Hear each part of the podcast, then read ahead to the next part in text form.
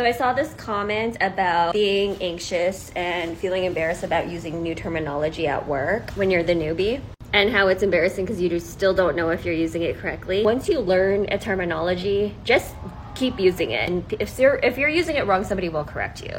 In my old company, still employees that were using terminology wrong and they were there for years. Don't be embarrassed to make a mistake or say something incorrectly. You'll master it in time. Shortcast Club